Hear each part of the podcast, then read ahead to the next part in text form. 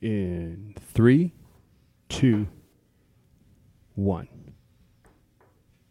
John, are we live? We are live. Holy smokes, our first ever live streamed wheelhouse. Welcome, guys, to our first episode that's actually live streamed. We've recorded a couple, pre recorded a couple, and now we're going to go live. So I'm going to reintroduce myself for those of you that don't know me or end up watching this back when we do our thousandth show, like Joe Rogan and John and I are famous. Uh, my name is Mo Dadkhah. I'm the uh, owner and attorney at the Dadkhah Law Group. I am an owner and realtor at Main Street Real Estate Group, the CEO of a new tech company. The only reason I say that is because I am a passionate entrepreneur, and the idea of being an entrepreneur is what kind of launched Wheelhouse. John and I wanted to showcase local entrepreneurs, business owners, charities, comedians, just local influencers who can teach you guys things, teach us stuff, just talk about their struggles, successes, and just get local influencers on the show to talk to you guys in a TV show esque netcast. So it's going to be one guest, bring on a second guest. We're going to have a roundtable discussion about a various amount of different topics. And today's first episode is going to be Facebook Live, YouTube Live, and I think anywhere else we can go live. So I've introduced myself. My partner in this is John Lally. John, can they see you back there? Yeah, they can see us both right now. How you doing, Mo? Oh, cool. So I gotta like make sure I'm on screen. I'm not off right now. I can't do anything We're crazy with my hands. Having fun. Um, so John is going to be the guy behind the cameras. He's the director and producer of the show. I'm going to be hosting it, and we're at least going to have two guests on every time. Today, our first live show, we got two amazing guests. They also happen to be two pretty good athletes, so we're going to talk about that in a little bit. Our first guest is Ryan Cotter. He's smiling. Ryan Cotter is a mortgage professional. He is also the creator of the Real Estate Rumble, which is the first charity we're going to be showcasing. The Rumble is going to be on May 17th. If I screw these dates up, let me know, Ryan. Um, and our weigh in is next week, April 18th at Bottle Blonde. The Rumble is something John and I are really, really passionate about. It's one of Chicago's leading charities. It raises a crazy amount of money every single year for the kids. I think it raises more money than any real estate related charity in Chicago, and we'll talk about that in a second. It's amazing. And John and I have been involved in it for the last couple years now. I boxed in it three years ago. Um, John has been filming the Real Estate Rumble and the show itself for a couple years. So we love it. We love what you guys are doing and welcome to our first live show, Ryan Cotter. Oh, and before I let him speak, he also has an issue with, and I don't know who it is, the National Boxing Association. They're definitely not listening, but if they listen back when we're famous, Cotter has an issue with his 1994 boxing ranking. Hmm. He was not happy about the fact that he was ranked number four, and we'll talk about that in a second. It's actually the National Collegiate Boxing Association, the NCBA. But that's Are they still around from 1994? I've let it go. You let it go? I've let it go. I don't think he has let it go. I've let it go. What's going on? Nothing. Thanks for having me. Thanks for coming. So tell us about the Rumble. Uh, your your dates were correct. I was going to write those down for you. The weigh-in is May them up in front of my 18th. face. Yeah, May 18th. Oh, sorry, I messed it up. April 18th is the weigh-in event at Bottle Blonde, and then the actual event itself is May 17th at the Park West. Tickets are available at ChicagoRealEstateRumble.com. www.chicagorealestaterumble.com. Yeah. Um, this is your which year doing it? This is our fifth year here in Chicago, and we're going to be doing uh, our second year in Los Angeles. And Miami's next year, right? Because we had Albron on, Albron Hanna, a couple weeks ago, and he was doing the uh, pre recorded wheelhouse. And he said Miami's looking good for next year. Yeah, we've actually had a bunch of interests um, in Boston, Minneapolis, Albron's down in Miami. Um, so it, there, there'll definitely be another city next year for sure. Which one it is, we just see how it goes. Albron will just up and move to wherever the heck you want him to go to to Yeah, set up. I don't think he'll another move to Boston though. No, no, no. You, he'll go back to Vegas, maybe. He'll Vegas, go someplace we've talked about warm. Ve- we've talked about Vegas. Yeah, maybe Austin, someplace warm. But he's not. He's, you're, if you send him up and cold, he's Northeast like, eh, is I'm not going to work it. for him. No, maybe New York. Maybe. New York's probably. we have a lot of interest in New York as well, and there's you know, my my my my micro macro plan for the charity event is to have you know um, one in every city that have a, a championship in Las Vegas. So it's about a five year goal. So how we get there is is going to be kind of interesting. New York has a lot of charity boxing events already, so it may be one of those that are on or off the table or we partner up with one of their charity events and basically form that that's why I formed the yeah, the National Real Estate Boxing Association to be like a an umbrella over this. So if somebody else is you know duplicating what I'm doing someplace else, like Canada, yeah, we, we heard there's a hey, if you're listening, Canada, who's trying to rip off the Chicago real estate rumble. Ryan Cotter knows you're trying to rip him off, and he's coming up to Canada. yeah, you Canadians. But uh, yeah, that's awesome. And I know last year you guys raised almost a hundred thousand bucks for charity, which is incredible because I've done a couple charity events here in Chicago and they've been successful real estate related ones. But it, it's really difficult in one night to come up with that much money. Where does the money go, and how have you guys gone from kind of the new kids on the block to now obviously raising almost six figures in uh, in a single night? Yeah, yeah, no, it's it's been awesome, and we've we've experienced like exponential growth every year. Uh, this year, we're uh, incorporating the the formation of a board, you know, because it's really just been me and Elbron and you know Greg at sometimes you know chipping in and getting you know and you guys a lot of volunteer work that you know it came from our first year we raised five thousand dollars It's crazy. and now again six figures in you know multiple multiple cities. We need to get more um, you know focused on it, and that's what we're doing. We've got a lot of people like yourself involved, so yeah, it's it's been fun, and it's been I wouldn't say super easy, but it's definitely been. It's it's been fun. That's all I could say. I'm like you know I've, I've made great friends. The people that have you know participated in it, from the people that have fought to the people that volunteered. You know, I've, they've become friends. You know, yourself, Elbron. Oh, my buddy, my friend. Uh, I just we were just looking at pictures of you, uh, you know, holding the mitts for my my little boy. yeah, yeah, You know, he's adorable. yeah, so it's it's been awesome. I mean, uh, use the term socialpreneur, right? Yeah. And I think everybody needs to incorporate that into their life as a part of giving back. If you feel like you're blessed, if you're grateful, the attitude of gratitude, right? Um, do something that you enjoy. It won't seem like work, and you'll be able to give back to the community. Boxing's always been that for me, and you know, talking smack to you know, you know real estate agents. So combine the two, voila. Perfect. Uh, when did you start boxing? Because you said it was a passion. Yeah, so you started, I started when, when I was like 12, I think. I did the silver gloves, golden gloves, captain the college boxing team, did a bunch of, uh, like me and Lawrence were talking about, you know, charity events, you know, to stay in shape. Um, so been been active. Kind of fell off the fell off the, the bench for a little while there. With No, the, it wasn't so bad. I, I went a couple rounds with With Cotter on Sunday. uh, so I'm trying to turn the ship around. I mean, you know, pants are getting tight, you know, and so there's there's no, there's no more notches in the belt. yeah. So got to start working out.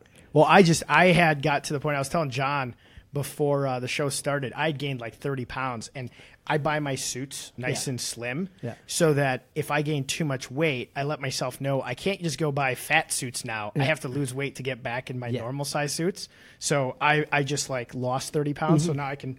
John probably can't see this in video, but I can actually button this suit. I, I hid that intentionally. yeah, you moved it up. we did. Um, I'm the same We- way. Like when when it comes to like that's my that's my trigger. Like you know, I'm not buying pants that are a larger size than the ones I. I'm not. I'm not getting new pants. Yeah. So yeah.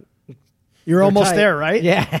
Well, you shouldn't have a Mexican buffet like you had on Sunday. So Ryan came in to high five. I didn't think I was gonna spar. I was just coming there to you know, to, to to move around. jump rope. I didn't think I was going to spar a big guy either. Yeah. We, we I got there. I was looking for a guy who was 155 pounds, and then Coach Quick was like, uh, he didn't show up. Uh, you want to move around 40% speed with a guy who's 255 pounds? I was like, yeah, for 40% speed, I got a bad back. And he, he hits like a Mack truck, and then you came, and I was like, thank God, somebody just to my size. before that, um, you know, went to brunch and crushed a, a Mexican buffet and two margaritas.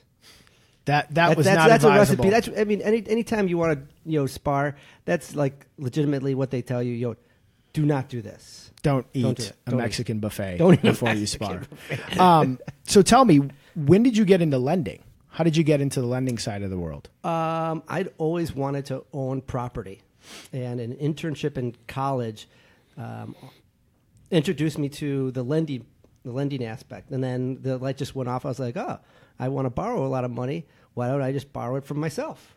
So got a job working for a, working for a small financial institution. Help pay my way through college and all the fun stuff associated with it. And then I actually finished school early, or uh, me- I should say that I left school one semester early so that I can just start working. When I talked my employer into letting me take classes at night just to get the degree, because I wanted to get to work right away. I just was wanted, you know, I wanted to buy property. I wanted to buy real estate. So That's awesome. yeah, it's fun. And uh, you didn't mention it, but you told us off air you were a cowboy at one point. Yes, yes. So this is real. You actually like Yes. were a cowboy. You rode Yeah. the horses. I've had just a bunch of different jobs, and in college, I used to take semesters off. Uh, college was not a race for me; it was a series of baby steps, right? Okay. So I would go to school for a semester, usually the you know the the spring semester, because that's when the boxing would would take place. But then I'd take time off, and I'd go do fun jobs. You know, so I was a cowboy for one year. You know, uh, I worked in you know all kinds of resort towns. That's I was awesome. a- I was a ski bum.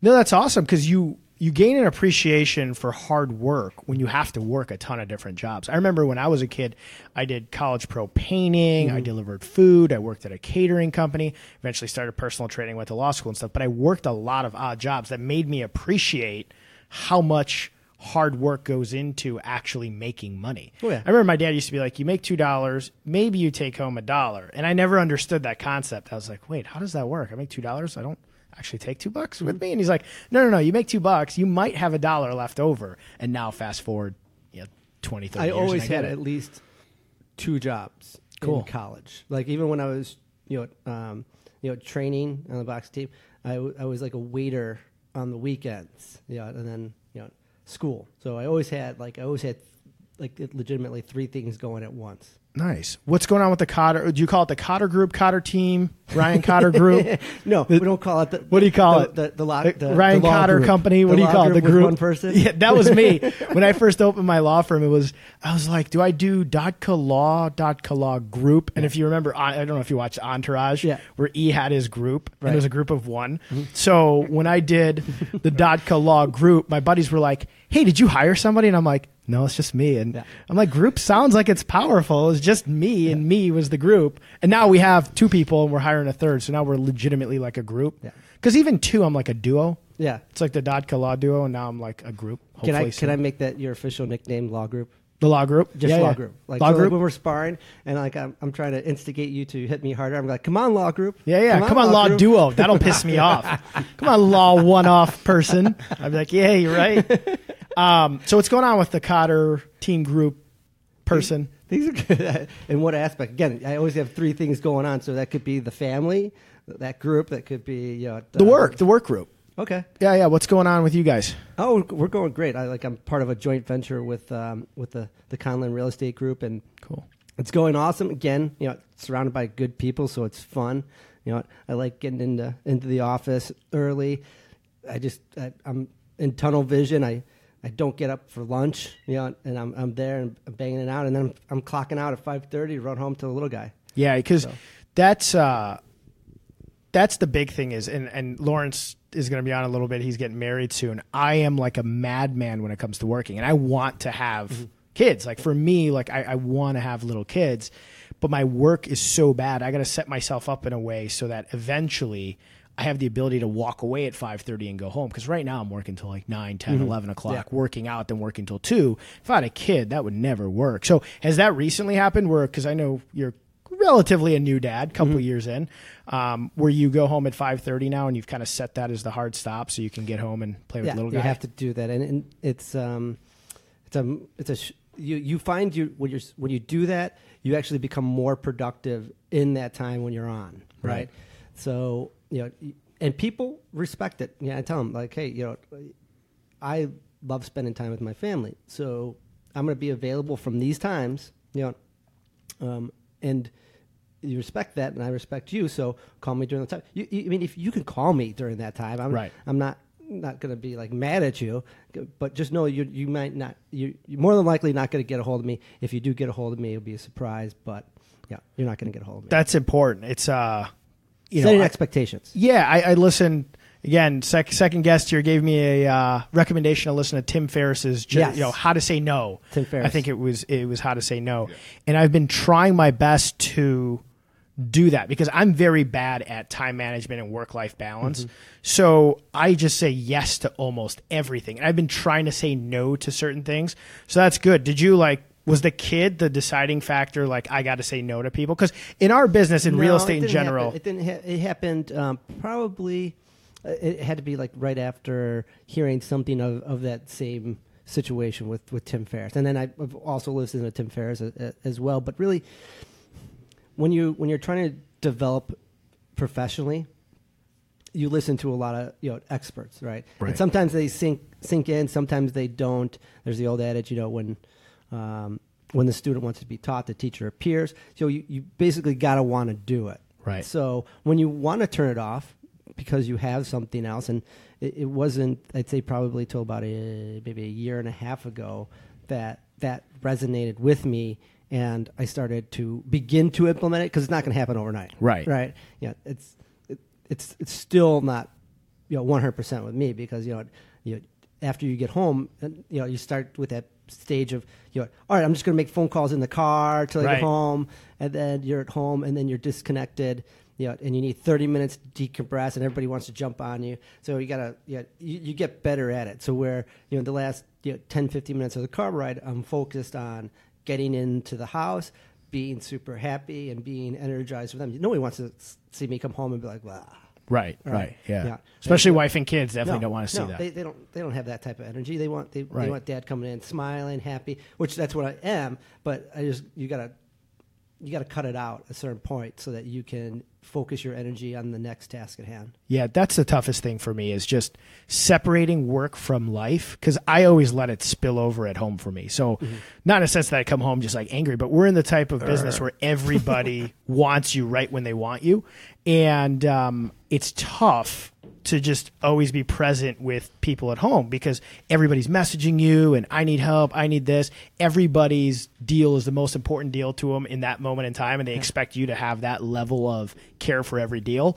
And you can, but without jeopardizing your happiness at home. So that's good that you're doing that. If you had a piece of advice for people who are listening, because we want to give you guys advice um, as much as we can on the show. If you had a piece of advice for somebody trying to get into kind of a business workforce, be a business owner, what would that one piece of advice be, or a couple pieces of advice? Yeah, I mean, I think the uh, the main thing is, that just like I was saying, you know, be a student. Understand that you know if, if you're just coming into the workforce, you know, you're not done learning. It's just like the beginning of the you know the beginning of the, the your your journey.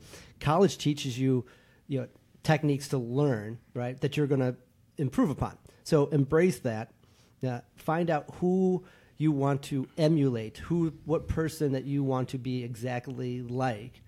You know, find out what they did, do the exact same thing, get a mentor, and there's probably a huge percentage chance 90 95 plus that you'll achieve it if you did exactly what that person Yeah. did like i say all the time like you, you want to be donald trump well you know he had like a background obviously had hundreds of millions of dollars For those of you listening, I don't want to be exactly like him. There's Right, right, right, aspects. right. As an example, as an example. I'm just So kidding. I know. I know what you're saying. If you do what what he did every day, you, if there was a book that told you what he did every day, every second, and you did everything that he did every minute, every second, you know, you end up pretty close to where Yeah. he's at. There's no, it's not rocket science. It's Yeah. just you know, discipline to do the same things over and over again.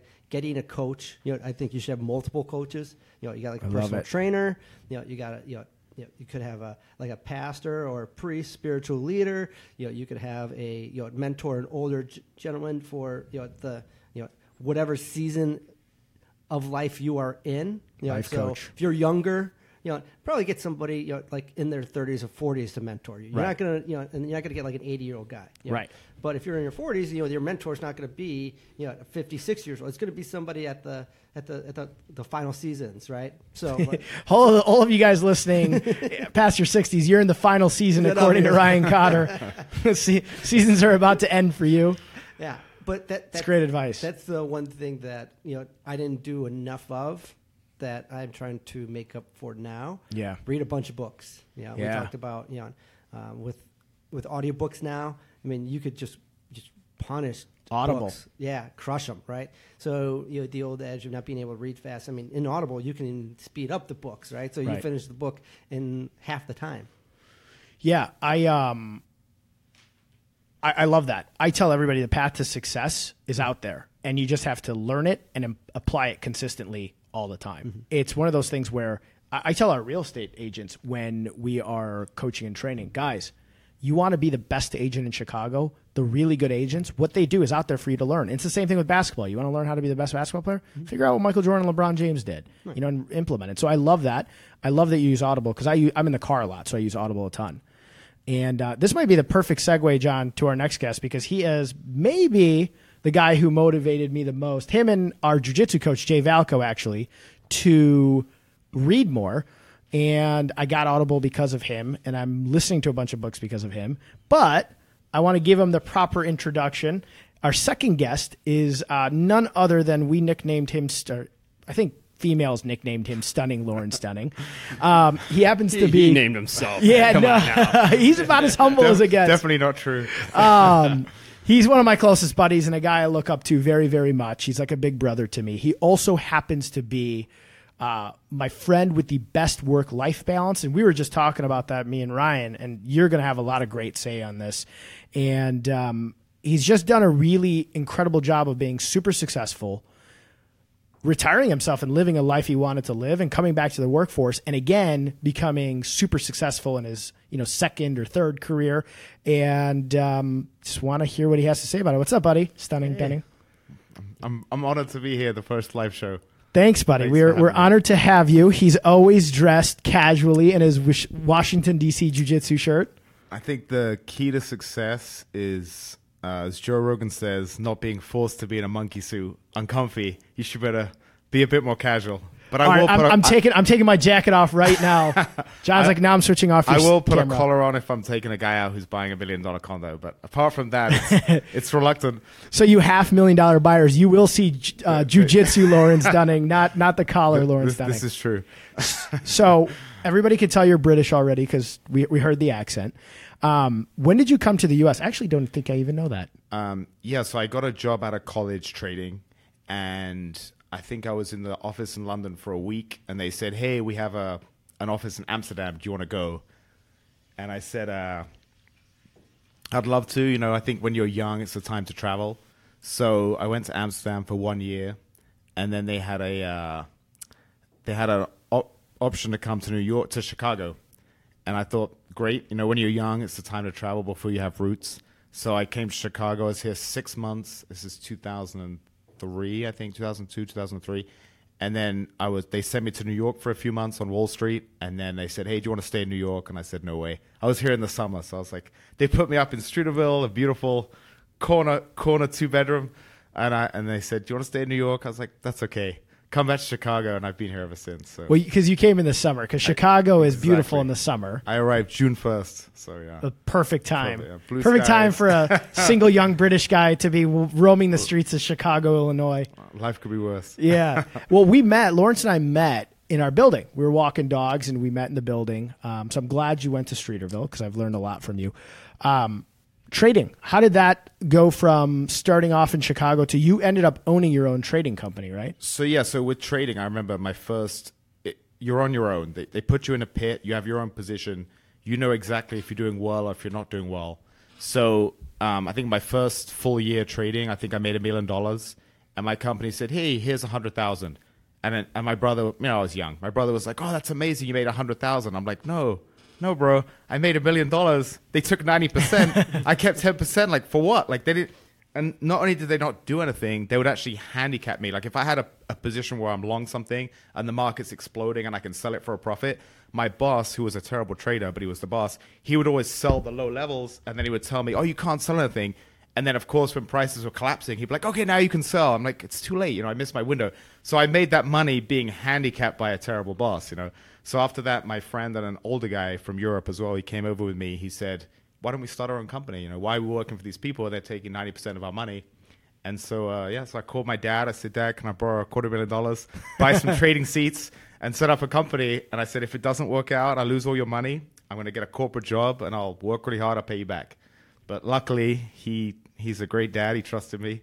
He lent me the money, and I did very well, and I paid him back, you know, several times. Several times over. Se- That's awesome. times, exactly. And I've met Lawrence's dad. If you think, for those of you that know Lawrence, he is a athletic marvel and climbs mountains and does all that stuff, and we'll talk about that. His dad is like two times the athletic marvel of him because your dad actually still climbs mountains and bikes across countries and stuff, right? He's incredible, yeah. He, so I'm about to turn 39. He's 30 years older, so he's just just turned uh, 69, and he just got back uh, last summer. He did a three month trip across the Pyrenees Mountains between France and Spain, and he sent me a picture when he arrived, and he was just skin and bones. You know, he just carried carried what he could, and he's just he loves just being out there in the elements and just pushing himself and exploring. And he's he's really he's my like you know we talked earlier. You guys were talking about mentors, and I think that you know you definitely need to have different type of mentors, right? So when if when I was an amateur boxer, I wanted to box like I used to watch Mike Tyson videos. Like I want to box like Mike Tyson, but you know I didn't want to have maybe I wanted to have the ethics of maybe the Dalai Lama. He's someone to look up to. He's so moral, you know. So I think for every area of your life, you should have your mentor. So I think for you know for real estate, Mo is my mentor. You know, he's my good friend. He's been in the business longer than me. You know, I, I learned so much from him. And then, you know, maybe from a lifestyle perspective, someone like Joe Rogan, he's always followed his own dreams. He's followed his own path. He's kind of created a life out of the life that he wanted. And um, my dad's the same. I, I look up to him because he's on paper very wealthy. He has assets and he's always been very smart with his money but he doesn't he does what he loves you know and a lot of stuff he loves doesn't really require much money to put a backpack on and go around the world but he's doing what he wants to do he's not he's not stuck in that rat race where you know i want to buy the latest car and i want to you know update the house because it's been five years and just just it's very hard we live in a very superficial society and i do enjoy nice things like anyone else but you just can't let it take over your life you have to be doing things for the right reason and i think you know look at I don't know if Elon Musk dresses nice, but you know, someone like Steve Jobs, he wore the same black turtleneck. Obviously, his his scorecard was you know, changing the world for the better. It wasn't about you know how many zeros in his bank account. So I think you have to be doing it for the right reasons. Yeah, you. I look up to you in the work life balance. So I, you know, my my dad was a workaholic, almost like I am, but his whole life, and I look up to you because I see you kicking butt, doing really well financially, but then knowing when to pause and then take a break. Because you, like, taking a real big step back, you retired yourself in your early 30s and went on and became a professional fighter, which is which is pretty awesome.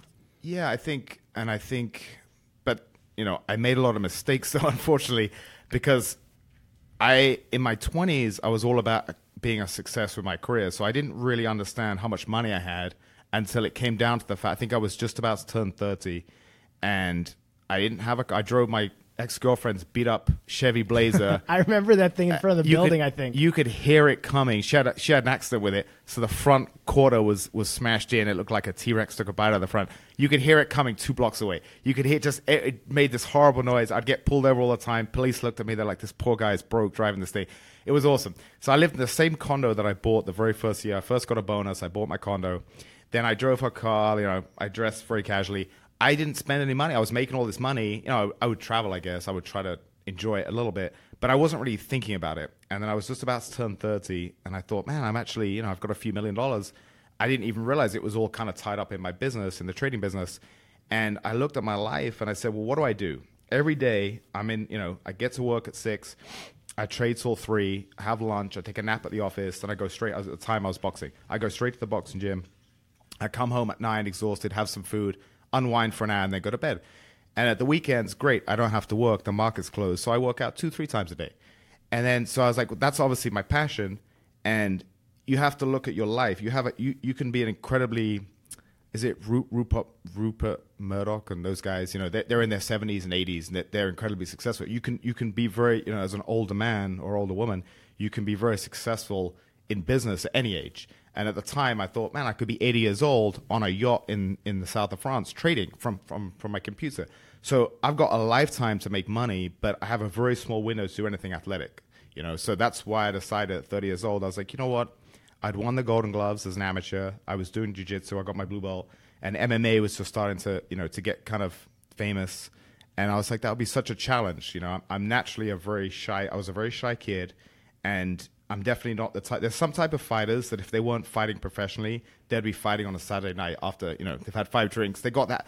I was you're never that not type- at all. No, I've never seen you like get angry at anybody Right. physically. because I'm always so tired from training. But no, but so so I, I thought for me, I think one of the scariest things was overcome. Like when I was an amateur boxer, I was terrified. I looked at my opponents and I was like, I don't want to fight this big jacked guy. I don't. I've got no problem with this guy. I don't want to fight this guy. So it was always about you know facing the fear, and I think that's when I was like, I always had a fear of being an old man with regrets, and I think that that was the big thing when I was 30 years old. I was like, if I keep keep my current projection, I'm going to be 50 years old, multimillionaire, and thinking, well, for what? You know, like I, can never go back in time and do these things that you can only do when you're young. So I decided I, I gave my trading company away to my, one of my good friends who's still trading, uh, Luis, and uh, and I took I just I took about six months to kind of transition. It's I had this this thing in my head where I thought, well, if I work, you know, a hard day in the trading pit, and then I come home and I work out, I was like, it's going to be so easy. I'm going to get up in the morning, have a hard workout, come home, spend an hour learning Spanish, watch jujitsu DVDs, then I'll go back to the gym a second time. I had no idea, just training t- twice a day, six days a week, how much it takes out of you in you know in your early 30s. It takes a lot out of you. So it took it took a bit while to get going, and then I spent five years. I had um I probably trained for 20. I had one amateur MMA fight nine pro fights, and I probably trained for about twenty.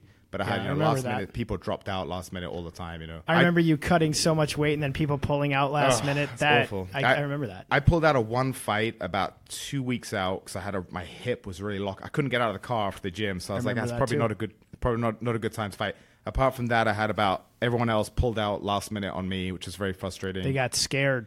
Uh, yeah, well, you know what people do? People sign up. They're like, oh, you, you know, do you want to fight like in six weeks? Yeah, I'll fight in six weeks.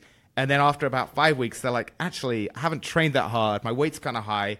I'm not really in shape for this, so I just pull out. You know, that I think that happens a lot because it's not the UFC. You're not getting crazy amounts of money, so people are doing it more at, at my level, the local level. It's more for the love of it and the, the challenge. Yeah, because there's no money in it. P- like it, on the local Very level. Yeah, even exactly. even when you get to the UFC, Even though, yeah, the bottom guys in the UFC, I, I mean, they live on sponsorship and they live very humbly. can't you know. live on much sponsorship anymore because of Reebok. Because Dana White did that Reebok deal, It's, so they don't rough. have that yeah, much I mean, left. there's there's videos. It's really sad. Um, Coleman, who won, you know, won Yeah, the yeah. UFC title, he won the Pride Grand Prix. There was a thing where he was selling his Pride trophy. That's so eBay, sad. yeah, and- That's like heartbreaking to a guy who dedicated his whole life like a pioneer has to sell his trophy to make ends meet. it's really sad. And there's so many guys back there. You know, Gary Goodridge has you know brain, brain trauma now. He's not doing very good, and all these people that they gave you know they gave their health and their life up, and they got very little compensation. Now the guy, you know, the top guys are making a lot of money, but you have to be the top, you know, top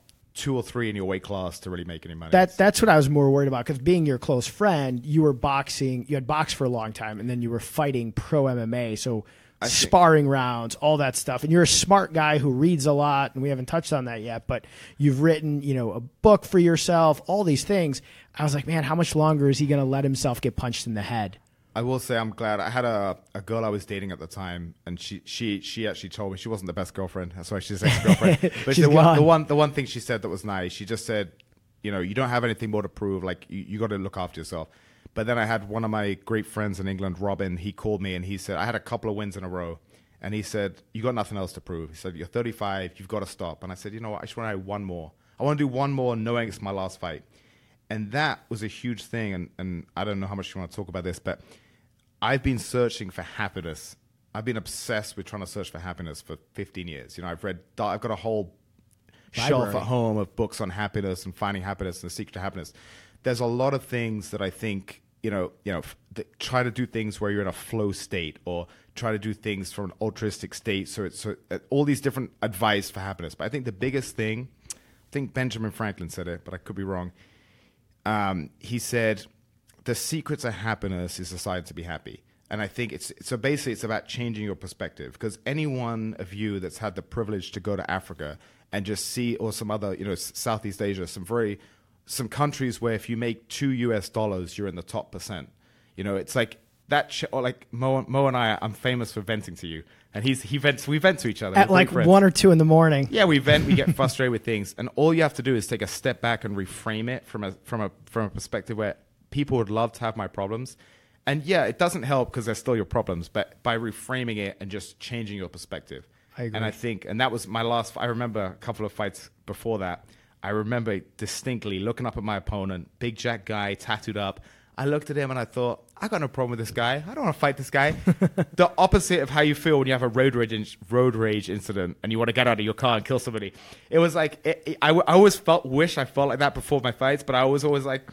I, I don't even know this guy. Oh, what, why am I going to fight this guy? What's funny is you and I don't have like outward aggression towards anybody until we're on the road. Yes, we do have road But you, rage. you know why? Do you know why that is? I know, I don't. Because when you're driving, you don't realize it, but from a from a subconscious level, you're operating on a seven out of ten. You know, it, you're driving at fast speeds. You know, tiny fractions of a second, someone pulling out, you can you can have a crash. So without even realizing it, you're not like on a conversation. If someone upsets you, you're going to be operating on a one, and it's going to take a lot to get you to a nine. But when you're driving, you're subconsciously you're, you're kind of stressed, but it's at a subconscious level. So when someone cuts you off and you avoid a near accident, you're ready you're ready to get out of the car and fight. So Yeah. so no, it's uh, it's tough for us because we drive all day. Nobody wants to get in a road rage fight with you because you lo- you don't look like you're gonna kill them, but they'd be in a lot of trouble if they got out and started kicking your car or something. Cotter, Cotter, you don't look like you would like. I was You got the say- glasses, the tie. you don't was- look like you're gonna beat somebody up I was saying the exact same thing. Like you know, um,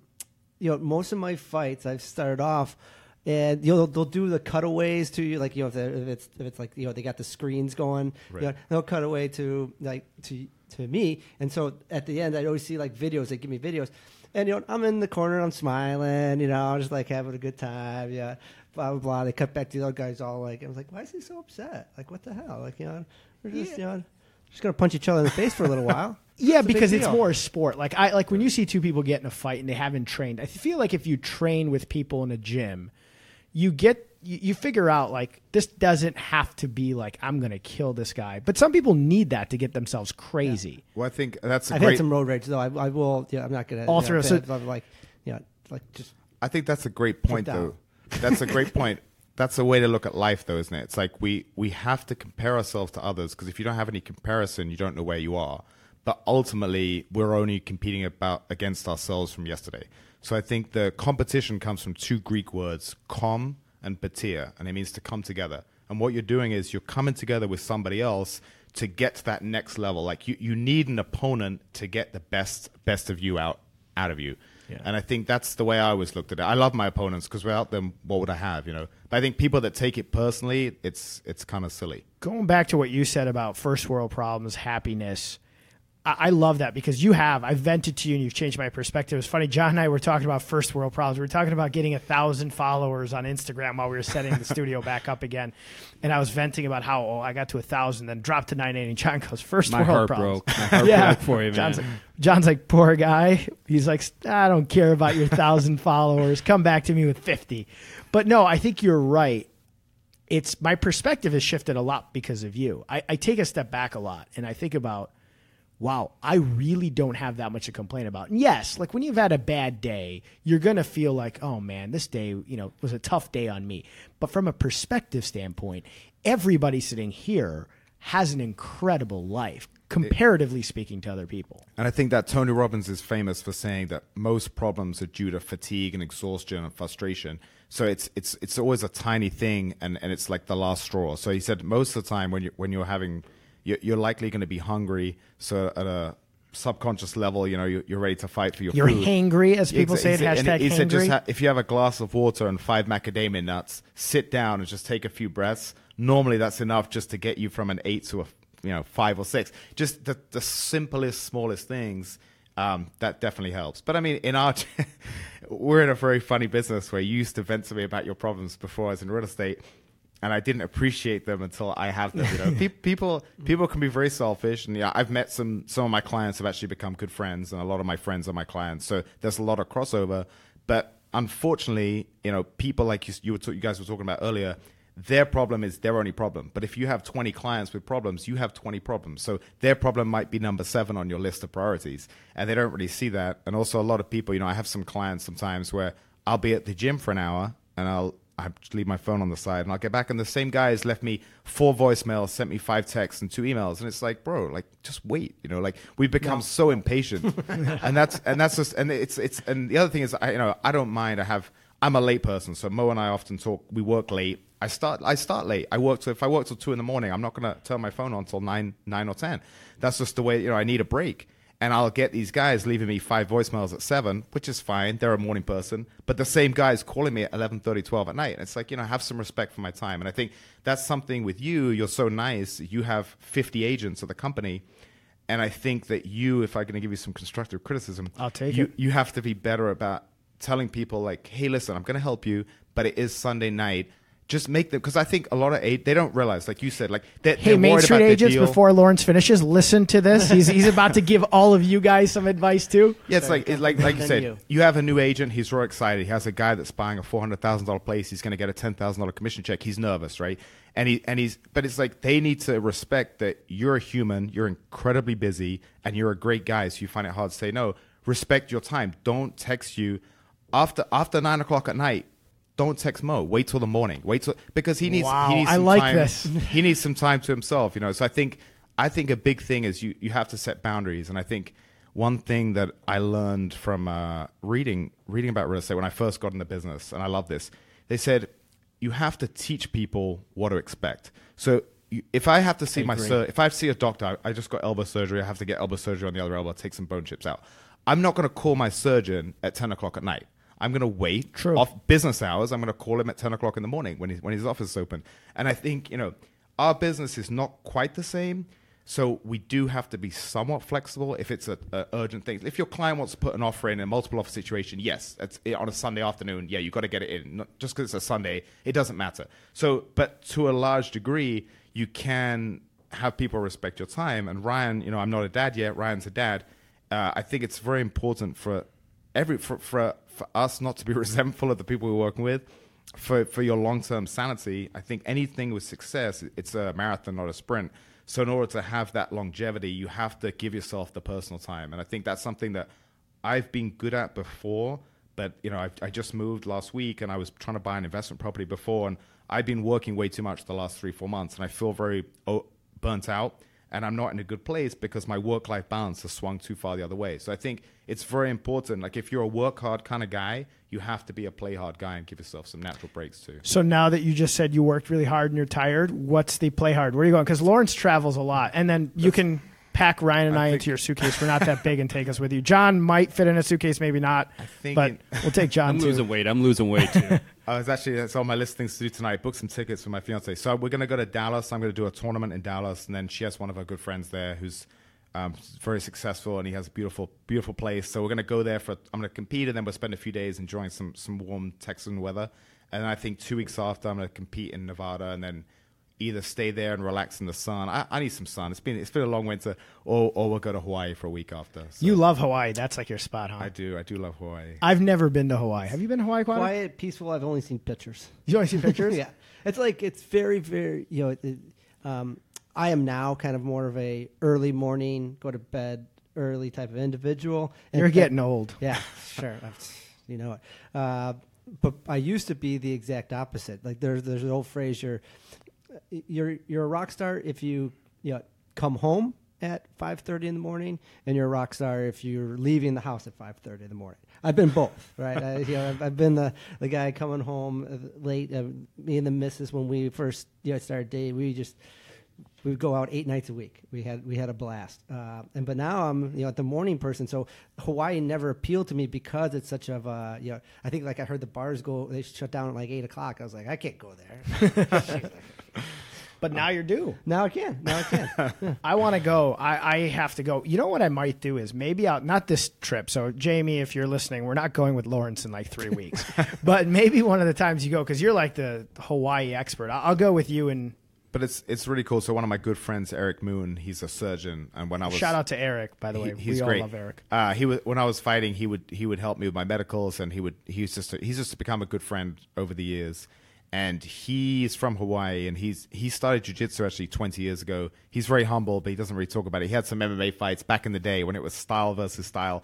So he submitted a few guys. And he knows everybody, so he Oh, he- knows everyone Exactly. in the jiu-jitsu world. So all the guys that he started off with, you know, out of the 20 guys, maybe 10 or 12 of them were all black belts to have schools around the Hawaiian Islands. So Yeah. he, I go there and, you know, I sometimes I like to take a break. I'll arrive in Hawaii. I'll see on Facebook, he's tagging me. He'll message all the guys who have schools on the island. He's like, hey, my boy Lawrence is there. Show him some love. So I get these gym owners like, hey, come by. And then I feel obliged to come by. So it was actually really cool last time I was there one of the guys just had knee surgery, and he said, "Hey, you know, you're on an island, so you don't have." He said, "My guys don't have too much access to all these high level guys." And I've had knee surgery. He's like, "Can you come and teach a seminar and, and show some of your favorite techniques?" And it was so cool. You feel like you're part of the community. Yeah. And uh, so I, I feel like Hawaii Hawaii is my third home That's after awesome. England and Chicago. So I Do you I find like when you're when you're there, like uh, that's I mean, you become a local. Exactly right. That that they, they they took me under their wing, and I have a I have a few good Hawaiian friends here, and one of my good friends always said, he's like, "Hey, bro, you're Hawaiian. You're you're an honorary Hawaiian." So uh, I just love I love the attitude there. They have a they have a very uh, martial spirit. You know, they're they're they're very famous for just loving to loving to fight. They have that BJ Penn style, like just scrap. Uh, but they're also they know how to relax and enjoy life too. So I, I love Hawaiian people. Love the culture. I'm a local, like in Cancun, Mexico, because I've gone so many times. I just get there and they're like, "Hola, Senor Dadkhah is here," and I'm like, "I'm back." I that Me- Mexico is one of my favorite too. Just like more of the Caribbean side. Um, I like again the the going and becoming a local type mentality. Yeah. yeah, getting going to different places, not the, the tourist place. I used to work in Cancun. Really? Were you like the shop boy at Coco Bongo? I was Because you were like a cowboy. That's where he was a cowboy, John. He had a cowboy hat on in Cancun, Mexico, and they, he would go around. He was like the gringo guy with the cowboy hat. r- r- Ryan the Cutter shots. looks amazing at Daisy Duke. yeah, Yeah, I we was- I figured was- it out. I was um, my friend owned a travel company, and so I one of those jobs that I would take off, you know, and, and go, you know, just hang out. Was I was a a travel um, supervisor in Cancun, Mazatlan, Acapulco, um, stop up basically every major, you know, resort. town. Wow. So I love Cancun, I, and I love Cancun. I love Mexico in general. Me too. So it's it's one of my favorite places to go. You worked a lot of jobs. A lot of jobs. So, Lawrence, one piece of advice, because you've reinvented yourself, or a couple pieces of advice. You've reinvented yourself a couple times. You've gone from very successful trader to, you know, professionally fighting, which was a profession. That was not, hey, I retired and just didn't do anything and just, you know, effed off. You actually went and took that as a profession. You were very successful and then reinvented yourself again any advice for somebody who's getting in business because it's it's a trend. When somebody has a successful business or is a successful business person you can typically remove them from that business mm-hmm. put them somewhere else and then they're successful again. You see so many serial business owners after they they have the recipe to success they're just continuously successful. Anything that you think good advice for the people listening who want to be business owners who are or are in business and aren't as successful as you've been? Well, I think the one thing you touched on, the serial entrepreneurs that are very successful, I think that is due to work ethic in general. Like a lot of good athletes then become whatever profession they get into. You know, if you're an NCAA wrestling champion, you have insane work ethic, so you can apply that to any other field. Um, but I think you guys touched on it earlier. Definitely the, the mentorship, you have to have people to learn from. Like you can, it's so sad in our day and age, myself included. We're so we have so much ADD with with our phones, right? So it's very we don't have the attention span that a lot of people had, or that I used to have when I was when I was growing up, before I had a cell phone. But I think that you have so much. If you you you have um, if you get a good book, like for instance Nassim Taleb, um, Jay Jay and I like him a lot. I like him a little more. He uh, he comes across as a tiny bit pretentious, but say he, he wrote a couple of famous books. I think the fa- most famous is The Black Swan. Uh, if you read one of his books, I've learned so much about life from reading that book. Not only he's he's he has a background in finance, but he's a very big believer in in just taking time for yourself. He has a trading company now, um, but he takes he, he's famous. He says a professor every six years takes a sabbatical and they work on something, a project or something. He's he's always taking those times for himself and saying take a step back and improve yourself. So if you want to apply that to business, what a lot of people say, say in real estate is a great example. You start off in real estate, you say, I, I want to make as much money as I can. That's 100% the wrong approach. The right approach is, I want to learn as much as I can so that I can provide service to people and I can build great relationships. And then from providing a great service and having great relationships, the money's going to come. But it's not going to come if I start in real estate and someone starts and they just want to make money. Maybe the first six months they'll make more than me. But in long term, who's going to be more successful? Obviously me, because I have a different approach. I think the big thing with any business is you have to is you have to know what you're doing. You have to become very good. So I credit you. I mean, obviously, I read I read widely in real estate when I first started because I didn't want to be that guy when I'm out with somebody and he's like, "Hey, how do I do this? How do I do that?" I want to understand everything, and I was very conscious of the fact that I was new and I didn't. and I picked your brains. We used to walk our dogs, you know, almost every night. We lived in the same building, and I would pick I pick your brains without even realizing. Just in our conversation, half the time you might not even realize. I learned so much from you over the first few years just from picking your brains. So you were my mentor. I'm working on actually providing, uh, actually knowing what I'm doing, but also relationships. I think that we have a good I have a good relationship with uh, with a couple of developers that are you know I get access to off market buildings and things like that, and and it can it's going to really help my business. But it took you know I didn't make any money from those relationships for the first couple of years, but I wasn't trying to make money. I was trying to build something, and I think that's the key is is is patience and and just getting the expertise first, and then you know the success will come. I love that. That's great advice, especially for realtors, because I know we have a lot of realtors listening. I know you have a lot of realtors listening. Ryan, John does, I do for sure, but any business owner in general. I, I had somebody a few weeks ago say, "Hey, listen, you know, I, I just got my law license, you know, a, a year ago or something, or, or six months ago. I graduated, I got licensed, and I'm getting a real estate license right now. You know, I want to be where you're at in two years. And I said, good. Like, I, and I'm going to sit down with this person and try to teach them the blueprint because I'm a believer in givers gain. I'm a believer in teach people. You don't need to like hold your information close to your chest. That's a big part of why we're doing this. We want to teach people. We want to teach entrepreneurs. We want to put the information out there. But I think people think that success happens overnight. And there's, I mean, I've been at it for a decade now. There, was a guy that was on Oprah Winfrey's show.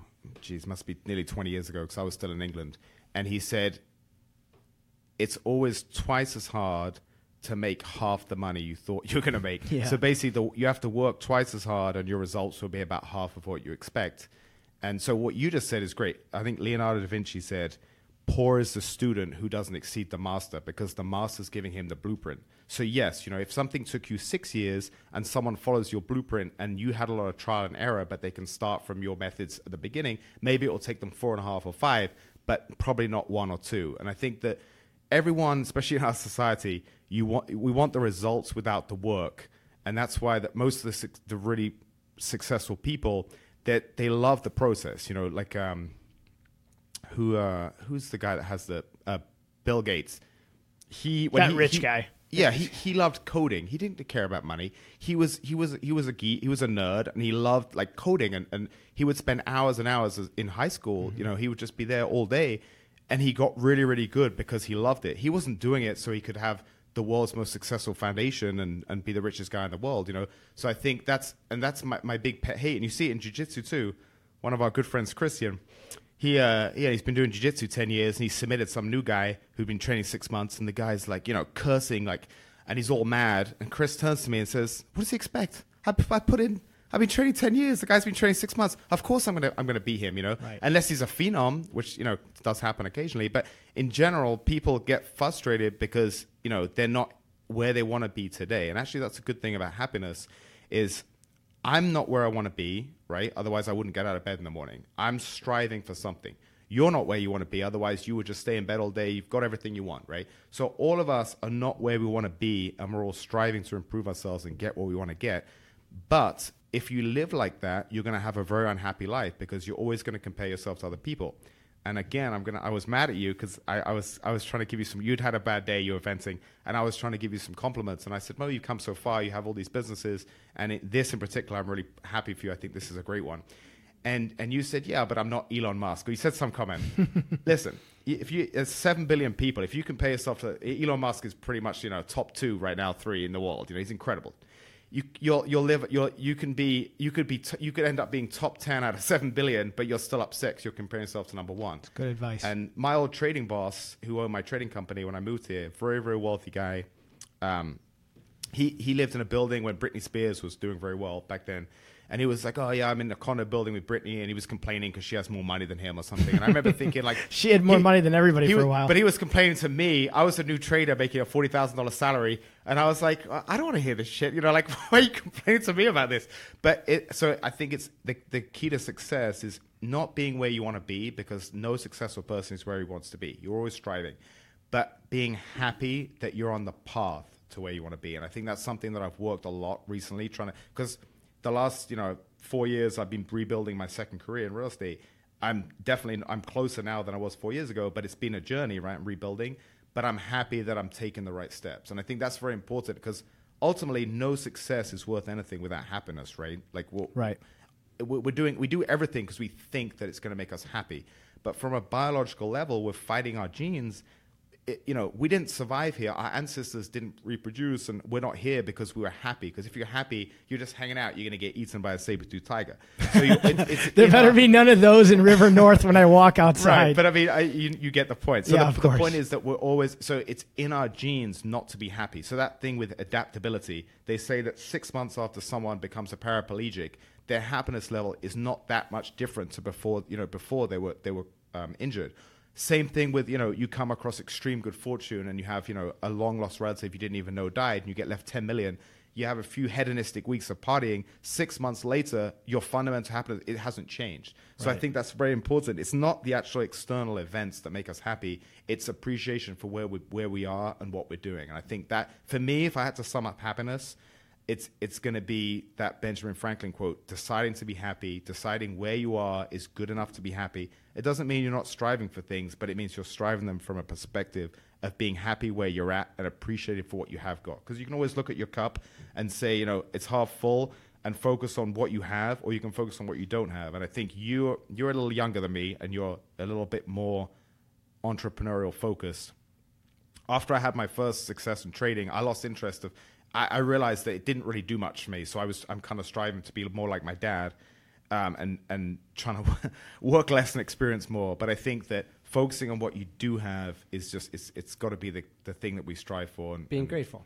Yeah, exactly. being grateful. You know, one of the best tactics I've heard about changing that mindset, which is that, that, that the, the, the day is comprised of mindsets, right? Yes. Yeah, you, you start with one mindset or you start with another mindset. And to start with the, the best mindset is to wake up. Uh, there's a book called Miracle Morning. Not sure if you they, they break down they break down what you should do every morning.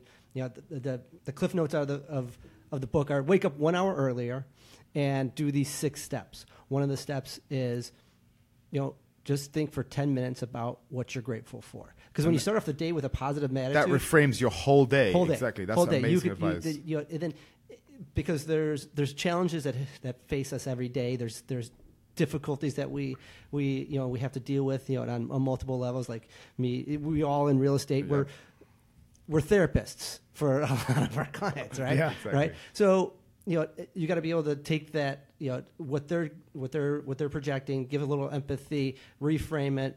But if you start your day off with that that gratefulness, and then something negative comes across, the fire comes up that we have to put out, right? Right. You know, we're in a much better mindset than if you just wake up in the morning, you're like, oh man, you know. I Well, just- and that's momentum is real. You know, there's Yeah. reasons that sport teams have these insane winning winning streaks, and and you have bad losing streaks too, because momentum is real. So if you, like you said, you spend that ten minutes reframing yourself and starting off in a positive mindset, that momentum will carry on through the day's challenges. And I think that's really great advice. That's something that I need to work on because. I normally oversleep because I was up too late the night before, and then my day starts off with boom, twenty messages. I'm like, oh my god, Before you get before don't Exact- the- before the you book- turn your phone the- off. That's what the book says. You know, no matter what at what time you ever start, yep. don't pick up your phone. You know, you and I should read That's that going to book. make you. That's going to put you right in the rat race, right? 100%, yeah. And, you're And that also focus on gets the you- big picture of the day. It gets you on their schedule, not on your schedule. Exactly. Yeah. I love that. I, I first of all, you and I should both definitely read that because I'm like you. I pick up my phone, I get stressed out in the mornings, and I start my day off. Holy smokes! I got to do all this stuff right now, and then I'm running out of the house late, and it, and it frustrates me. This was cool, John. This was. Uh, I think they're the best two duo to have on together because. A, I, I, Lawrence, you've been a big part of teaching me how to be happy, and I, I've looked up to you a lot. And recently, I've met Ryan, and I, I look up to both of you guys so much. And the advice you guys gave really helps not just business people, but people in general who want to figure out how to remain happy. Um, so I love it. That was uh, great advice for both of you guys. And both of you guys are guys, obviously, John and I want to have on the show regularly. So, for those of you watching, if um, you loved our show, please like it, please share it, It's Facebook Live right now. We're going to get it up on YouTube. Please follow AE Wheelhouse. This is kind of exactly what we want our show to be like. We have two successful people who are going to talk about their experiences. I've learned a lot from both of you. I mean, the mentorship thing for me has been huge, and I hope people listening, you get a mentor. I Get feel like I mentors. failed several. Several. I feel like I failed at that so far. I mean, I look up to people. You're a mentor of mine. My father's a big mentor of mine. I've had mentors in different things, and I, I feel like leaving this show today, I want to go figure out how to get more mentors because I find the think it's huge. Just a quick little. It's find what again that person that you need in that specific part, and you have to ask them, and then you might even have to court them a little. Like, hey, I'm going to ask you to be my mentor. I'm going to come back to you if you'd say no right now. You, know, I, I, I'd like to read. Please don't say no to me Yeah, when I please don't say no to me. But you know, sometimes in seasons in life, people are busy. Right, of So course, of course. It's not that I don't want you to be my mentor right now, you know, or you're too busy for. it, But you know, seek that out. You have to seek that out. It's got to be a dri- driving purpose in your life because that's going to take you to the next level. And I think it's uh good friends that are kind of in the same path as you. Yeah. Uh, it's your duty of friendship to kind of keep your friends honest and keep them accountable. So if you say to me, if you call me one night, we're talking, and you say, "Hey, I'm really gonna, I want to have this goal in three months. I want to do this," and then a month goes by and you haven't really started the steps to do it, as your friend, I'm going to say, "Brother, you know." What's going on? You've I done think that to me a couple yeah, times. and In I a good way. No, and I love I it. think, but that's and that's great. And I will say, uh, I don't know if Brad's listening, but Brad's been very good in in the last ten years. He's kept me accountable to things too, and he's told me some truths about you know bad relationships I was in or things I was doing that wasn't really what I wanted to do. And he's a couple of times pulled me aside. He's very introspective, and he said, "Hey, buddy, you got to make some changes." And I really, really, am very grateful for him doing that. Um, you don't have too many friends because no, you don't like to hear this stuff. It's not. It's not going to make him like you more as a friend. And uh, Brad wrote a book. I did the same to him. He gave me a first draft, and I kind of tore it apart, and I gave it back to him with a lot of red lines through. And I said, change this, and he was kind of upset with me. About two years later, he turned around. He said, "Brother, I want to thank you so much because all the stuff you said was right, but it took me a long time to process it because it was kind of insulting that you had all these this critiques. But he took the, he took it eventually. He made the changes. He kind of had the same viewpoint when he took a step back and he wasn't personally offended. And that was awesome, you know. Like so, we both done that with each other a lot. And I think that if you have a couple of people in your life you can keep accountable, I think it's great.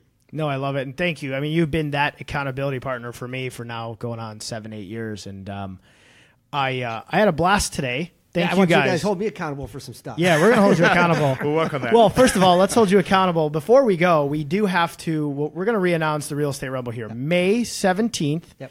at the Park West. You get tickets at http colon slash slash what?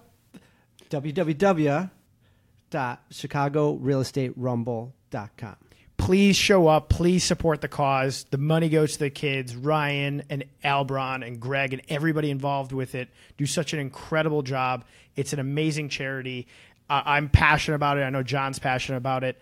And um, I was going to say just one more thing. Sure. Again, obviously, the, the, the, the proceeds benefit Big Brothers, Big Sisters, and Mercy Home for Boys and Girls. The, the, the topic that we were talking about today, which is mentorship, um, you know, the reason why I, I'm very passionate about uh, this, these organizations is because Chicago is like ground zero for lack of mentorship in young males, right? So on top of the whole thing, come watch some people get punched in the face, have some drinks, have some food, uh, but look at those two organizations, Big Brothers Big Sisters or Mercy Home for Boys and Girls, and you know, being a mentor to somebody um, in, in one of those organizations, it's it's it's not very much commitment. Really, it really is like you know, you, people think like, oh, mentor, I got to talk to this kid like you know a bunch of times. You know, it, they have such little mentorship in their life, and the program's designed for you really just to kind of touch base them on the on the on a, on a, on a small level you know, and then you know you can dive in. So it's it's don't it's not overwhelming to be a mentor in one of those organizations. So I you know I just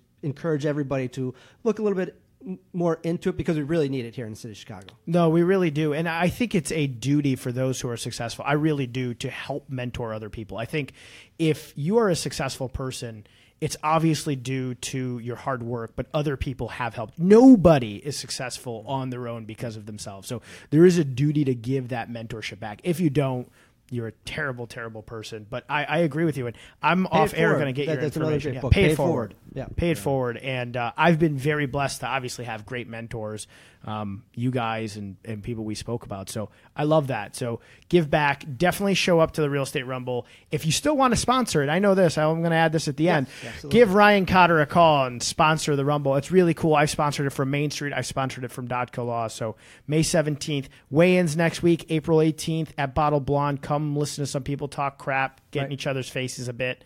Have Um, a drink or two. Again, we will have a 50-50 raffle. All the proceeds from that as well go to Big Brothers Big Sisters. So it's just you know, good events bringing the community together. I love it. Guys, thank you for tuning into our first um, ever live wheelhouse. John and I are excited to be doing this every single week, 3 o'clock on Wednesdays, Central Time. We're going to be hosting charities, entrepreneurs, business owners, influencers, boxers, MMA folks. These guys, I love it. Thanks, guys. I hope the feed was great. John and I have been working really hard in the studio to get this thing airing perfectly for you guys, and I can't wait to see you guys next week. Thanks again, guys, and uh, tune in. Three, two, one.